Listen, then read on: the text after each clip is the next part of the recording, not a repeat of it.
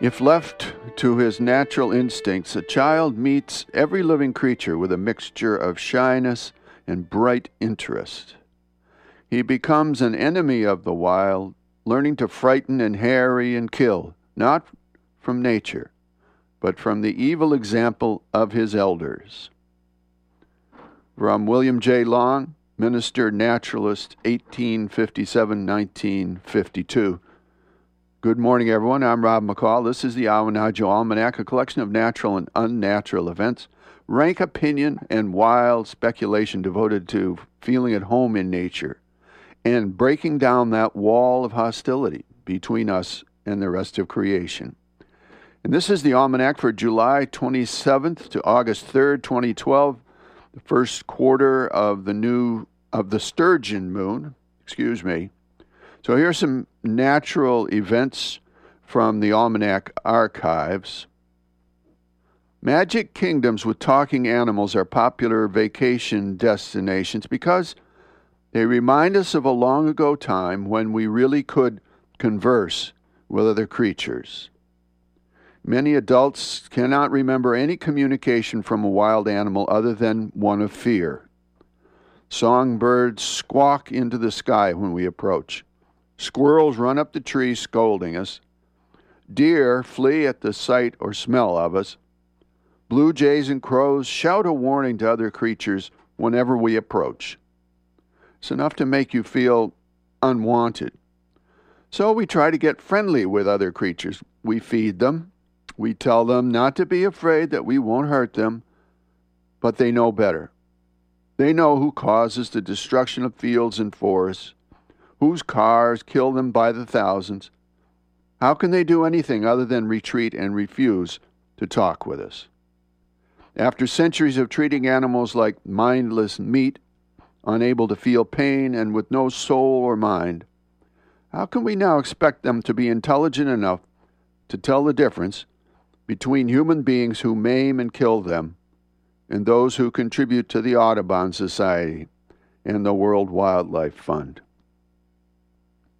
Here's a first rank opinion. We can't expect animals to dress up in human clothes and speak English. Mickey Mouse and Big Bird are not animals, and pretending that they are is a disservice to our children and to all animals. Still, every now and then a wild animal will have the courage to break down the wall and engage with us.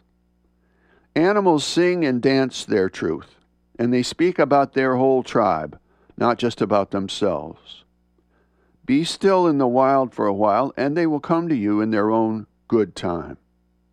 After a few hours, you'll be approached by curious birds. After a day and a night, larger animals may appear.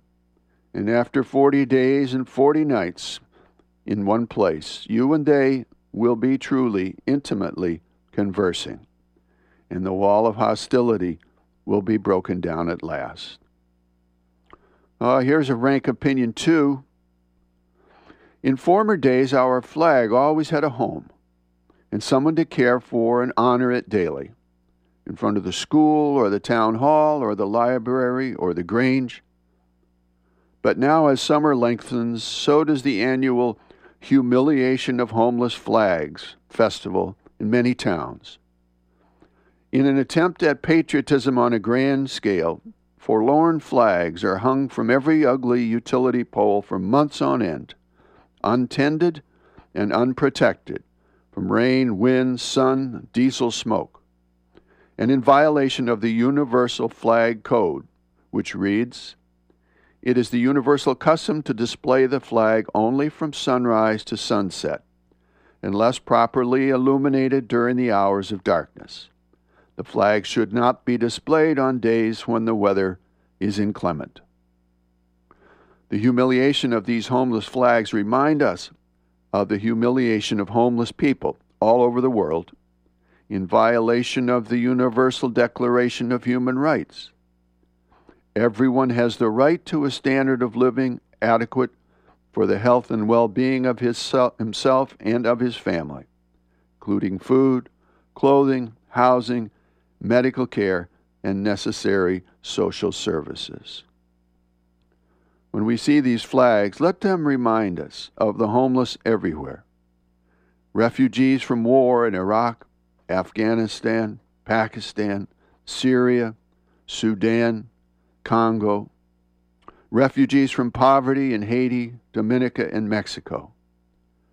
Rather than hanging Chinese made American flags to fade in the rain and twist in the wind, let our love for our country be shown by our insisting on homes, food, education, jobs, medical care, and equal rights for every person. Now that would be patriotism on a grand scale. And finally, here's a seed pod for you to carry around with you this week from Norman Thomas. If you want a symbolic gesture, don't burn the flag, wash it.